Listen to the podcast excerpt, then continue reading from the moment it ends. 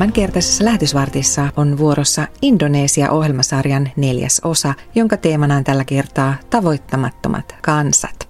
Keskustelijoina ovat Kylvän tutkimus- ja koulutusjohtaja Pentti Marttila, kehittämispäällikkö Juri Veikkola sekä viestintäpäällikkö Mari Turunen. Kylväjän slogan on tavoittamattomia tavoittamassa jo vuodesta 1974. Mutta miten tavoittamaton kansa määritellään? Yksi keskeinen määritelmähän on, että sen kansan pariin ei ole syntynyt seurakuntaa ja, ja kirkkoja, jotka itse pystyy viemään evankeliumin sille omalle kansalleen. Että he tarvitsevat apua siihen muualta ja lähetyksiltä ja muilta kirkoilta ja ulkopuolelta sen oman alueen. Et mitä sä juuri tästä ajattelet? Roomalaiskirjassa on määritelty, ei nyt ihan tuohon kysymykseen, mutta vähän tästä samasta teemasta näin päin. Olen kuitenkin pitänyt kunnia-asianani olla julistamatta evankeliumia niillä seuduilla, joilla Kristuksen nimi jo tunnetaan, jotta en rakentaisi toisen laskemalle perustukselle. Toimin niin kuin on kirjoitettu. Ne, joille ei ole kerrottu hänestä, tulevat näkemään.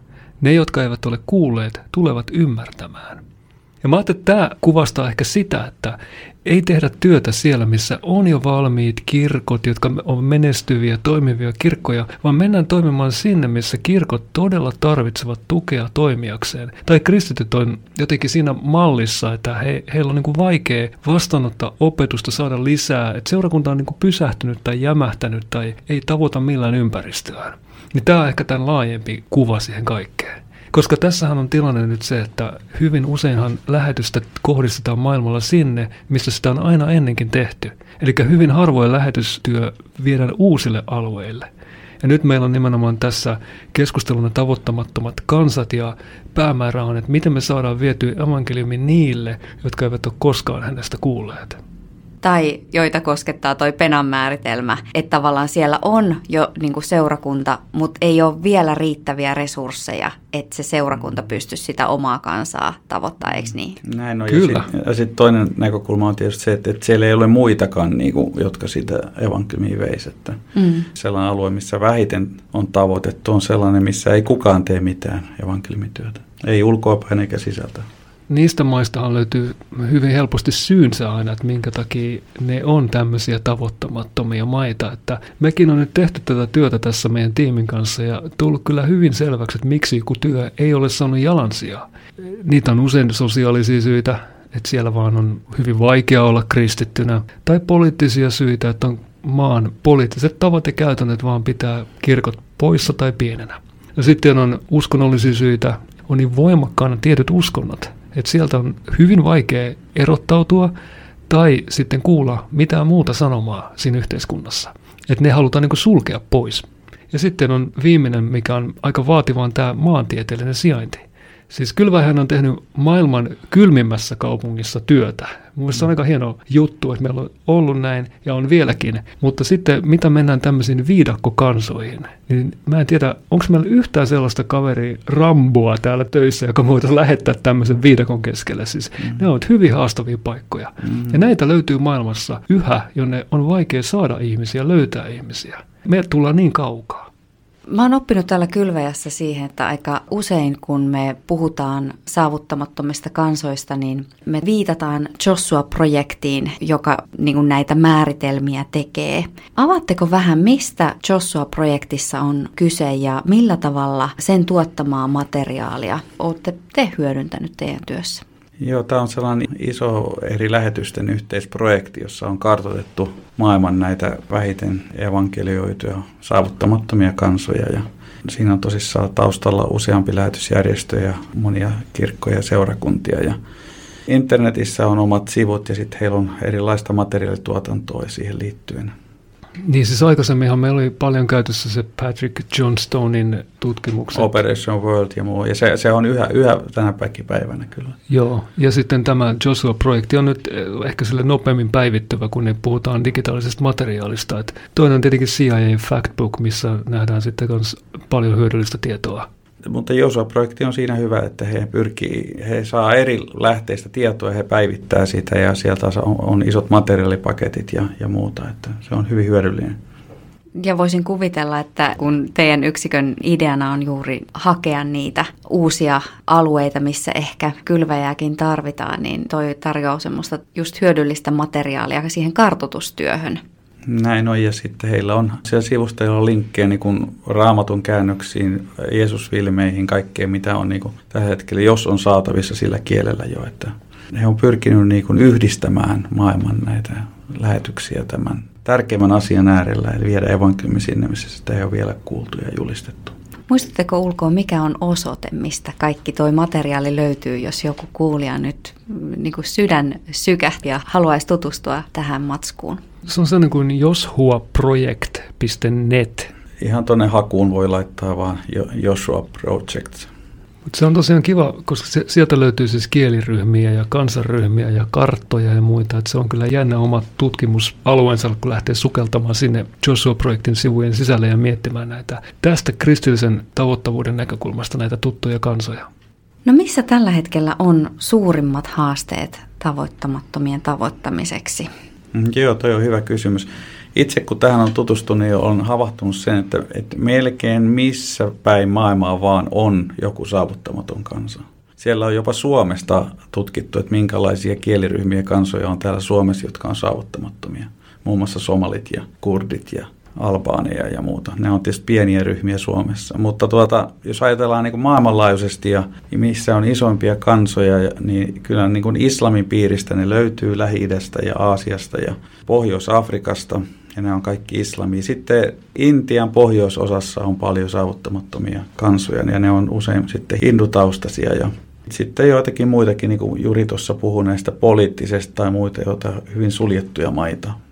Joo, ja siis tämä vanha kunnon 1040 ikkuna, mitä joskus kovasti rummutettiin lähetysjärjestöissä, niin tähän on ihan totta. Että mm. 1040 ikkuna kartasta, niin siellä on ne kaikkein vähiten evankeliudut maat, siellä on kaikkein vähiten tavoitetut kansanryhmät, kaupungit, siellä on suurimmat uskontokunnat kristinuskon ulkopuolelta, mitkä on niin kuin voimakkaimmillaan näillä alueilla.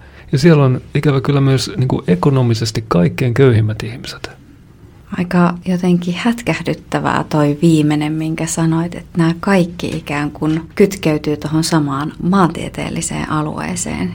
Ja heti herää se kysymys, että, että Herra, mitä sä tällä haluat meille niin kuin sanoa, mihin nämä faktat meitä kutsuu? 5,2 miljardia ihmistä. Kutsuu rukoukseen ja kutsuu kohtaamaan näitä ihmisiä. Näitä ihmisiä me kohdataan niin kuin myös Suomessa pakolaisina ja opiskelijoina ja maahanmuuttajina. Ja tänä päivänä voi olla jopa netin välityksellä yhteydessä noille alueille. Että tämä on kyllä muuttunut sillä tavalla, että me pysytään saamaan kontakti näihin moniin kansoihin hyvin helposti tänä päivänä. Mikäs on kylväjän vastaus tähän tavoittamattomien kansojen haasteeseen? haaste, jos se niin ajattelee isona pallona ja tällaisena valtavan, niin se kyllä niin kuin pysäyttää ja ajattelee, että voiko tässä mitään tehdä. Ja, mutta itse ajattelen näin, että Jumala kutsuu niin kuin yksittäisten ihmisten luo, yksittäisten kansojen luo. Että meidän tulee rukoilla, mitkä kansat, mitkä alueet Jumala meille antaa ja sitten niiden parissa tehdä työtä ja viedä evankeliumia. Ja niinhän me on tehtykin, että kylveen kautta on, on monet kansat löytänyt evankeliumin ja monia on vielä saavuttamatta. No me ollaan tässä puhuttu nimenomaan kansoista. Avatkaas nyt vähän tätä ymmärrystä, että minkä takia me puhutaan mieluummin kansoista kuin valtioista? Johdatteleva kysymys. eli, eli siis evankeliumissa kaikessakin lukee tämä lähetyskäsky ja me löydetään niistä sana kansat. Ja varmaan moni kuulijakin on kuullut joskus tästä selityksiä, miten puhutaan, ho etnos-sanaa käytetään, eli puhutaan kansa. Niin kuin Jeesuksen sanat, hän käyttää termiä kansa. Ja tästä nyt mielenkiintoista etnos-sanahan, mistä tulee sana etninen tai etnisyys tai etnomusiikki. Tämä on niin sellainen yleistermi, joka ei nyt tietenkään noudata sitä valtion rajojen piirtoa, mikä on tapahtunut vuoden 30 jälkeen, tai mitä me ajatellaan, milloin Jeesus nämä sanat on sanonutkaan, niin tässähän on niin eri tilanteessa, kun mietitään, mitkä on kansat kuin mitkä on valtiot. Tällä välillä me joudutaan miettimään sitä, että kuka on se tavoittamaton, kuka on se saavuttamaton kansa, minne meidän tulee lähteä. Tässä näkökulmassa on niin monia analyysejä tietenkin tehty, mutta on niin kuin mielenkiintoista ajatella, että Jumala sanoi, siis Jeesus sanoi, että on olemassa nämä kansat, että on olemassa niin erilliset ryhmittymät.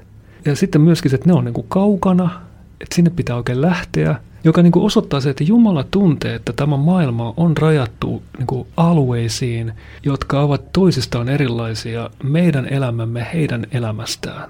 Et me ei ole kaikki niin kuin vierekkäin olevia siskoja ja veliä, vaan meillä on eri perheitä täällä. Ja se, että me joudutaan lähteä omasta kulttuuristamme pois, niin se on niin vaikeaa. Se ei ole luontaistakaan meille sitten kuitenkin kaikkea siihen lupaa, että pyhän hengen voima vahvistaa ja tuottaa sen, ja hän itse sanoo, että teidän tulee mennä sinne. Eli tähän kaikkeen on kuitenkin kutsuttu menemään. Meillä ei annettu niin lupaa jättää evankeliumia vaan meidän nautittavaksemme ja meidän oman ympäristön nautittavaksemme. Vaan se on annettu siihen, että me osataan tämä niin kuin saattaa pois täältä, mutta myös kulttuureihin, jotka on erityisen vieraita. Jos ajatellaan, että Jeesus sanoi, että Samariaan asti, että Jerusalemin Juudean Samariaan. Jos raamattu tutkiva ajattelee, että Jerusalemin Samaria, niin nehän on oli erilaisia. Muistatte Laupias samarialainen kertomuksen vaikka, missä se samarialaisuus näyttäytyy nimenomaan erillisenä niiden niin kuin juutalaisten näkökulmasta, vahvasti erilaisena. Vähän niin kuin, että ei noin pitäisi edes olla asiat. Ja nyt sitten kuitenkin Jeesus sanoo, että sinne asti viedään evankeliumi täysin erilaisten ihmisten piiriin, joiden teologia on erilainen. Siis ajattelu Jumalasta poikkeaa meidän ajattelusta. Ja samanaikaisesti, jos me ajatellaan sitä, että tässähän niin kuin turvallisella mielellä voidaan olla, koska Jumala myös tuntee meidän kulttuurin, mistä me tullaan. Koska hän sanoi, että katso kätteni hipiään, olen minä sinut piirtänyt. Jesaja 49.16, joka tuottaa siis sen näkökulman, että mä saan olla sellainen kuin mä olen. Ja mulla on lupa olla suomalainen kristitty se ei ole väärin. ja sitten, että tässä kaiken sisällä mun oman elämäni vaikeuksien ja kysymysten keskellä, niin Jumala ymmärtää ne. Hän tietää, mistä minä tulen, kuka minä olen. Ja tällä mä tarkoitan sitä, että moni ihminen tietää sen, että hän on itse se kaikkein kadotetuin. Tai että kokee olevansa kadotetuin. Hän ei ole itsensä lääkäri, hän ei osaa pelastaa itseään, hän ei edes ymmärrä, miten nämä teologiset kysymykset pitäisi jäsennellä. Mutta Jumala sanoo, että hän ymmärtää. Ja hän osaa niin kuin tähän tulla. Ja sanotaan Jesaja 31.3, iankaikkisella rakkaudella minä olen sinua rakastanut. Eli Jeesuksen rakkaus on tullut tänne paikkaan, missä hän tuntee joka piirteen meidän sisimmästämme.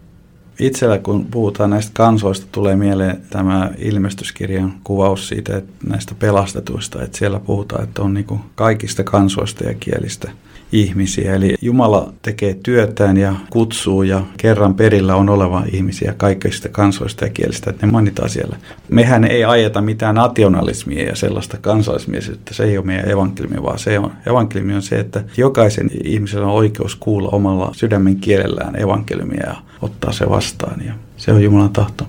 Sitten voidaan vielä nähdä sitä, että kun näitä kansoja on erilaisia – niin Jumala ei ole luonut tästä ihmiskunnasta yhden näköistä. Että sen on oltava tämä, vaan hän on laittanut kauniita piirteitä ja niin kuin luomihan piirteitä eri ihmisiin ja kulttuureihin. Tavalla, jotka on kiehtovia, mielenkiintoisia ja josta voi vaan olla niin kuin iloinen ja ylpeä, että olen nähnytkin tämän kansan tai niin kuin monet iloitsee matkustamisesta. Sehän on hyvä Jumalan asettama piirre, että kulttuurit ovat erilaisia.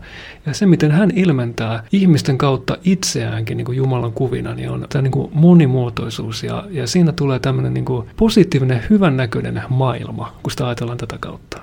Ja tavallaan tuon ajatuksen niin kuin sit se, se loppuhuipentuma löytyy myös sieltä ilmestyskirjasta, jossa sanotaan, että kansojen aarteet kootaan niin kuin mm. sinne valtaistuimen luokse, että ikään kuin siinä mä jotenkin toi mitä sä juuri sanoit, niin resonoi musta tosi vahvasti, että, että tavallaan se jännä mielikuva, mikä meille voi olla, että Jumala ikään kuin haluaisi pistää meidät kaikki uskovaiset samaan niin kuin tuuttiin ja että me näyttäisi ja kuulostettaisiin samalta, mutta ei, ei missään tapauksessa, vaan just tämä niin kuin diversiteetti ja, ja tämmöinen monimuotoisuus on niin kuin sitä Jumalan olemusta ja sitten se näkyy vielä siellä, mm. siellä loppuhuipennuksessa ennen kuin karitsan häät alkaa, niin me voidaan yhdessä kaikista kansoista, kielistä, heimoista tulleet kristityt yhdessä riemuita siitä, että me saadaan aarteemme tuoda Herralle. Ne on erilaisia ne aarteet ja niistä me saadaan siellä sitten iloita.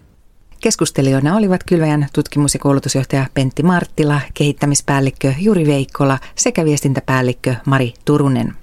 Jäikö edelliset Indonesia-jaksot väliin? Tai haluaisitko kuulla työstämme laajemmin? Muistathan, että lähetysvartin voit kuunnella milloin vain Kylväjä Podista, joka on saatavilla useissa palveluissa. Ja nyt lähetysvartin päätteeksi saamme rukoilla vielä yhdessä Juri Veikkolan johdolla.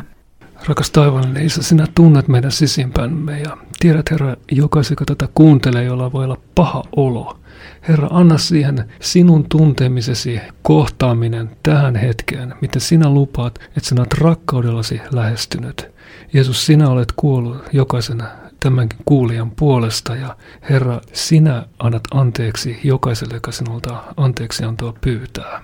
Herra, anna sinun rauhasi tulla ja uuden vuoden alkaa sinun turvissasi, Herra, sinun sovituksessasi, sinun ilossasi, Jeesuksen nimessä. Amen. Kylvaja.fi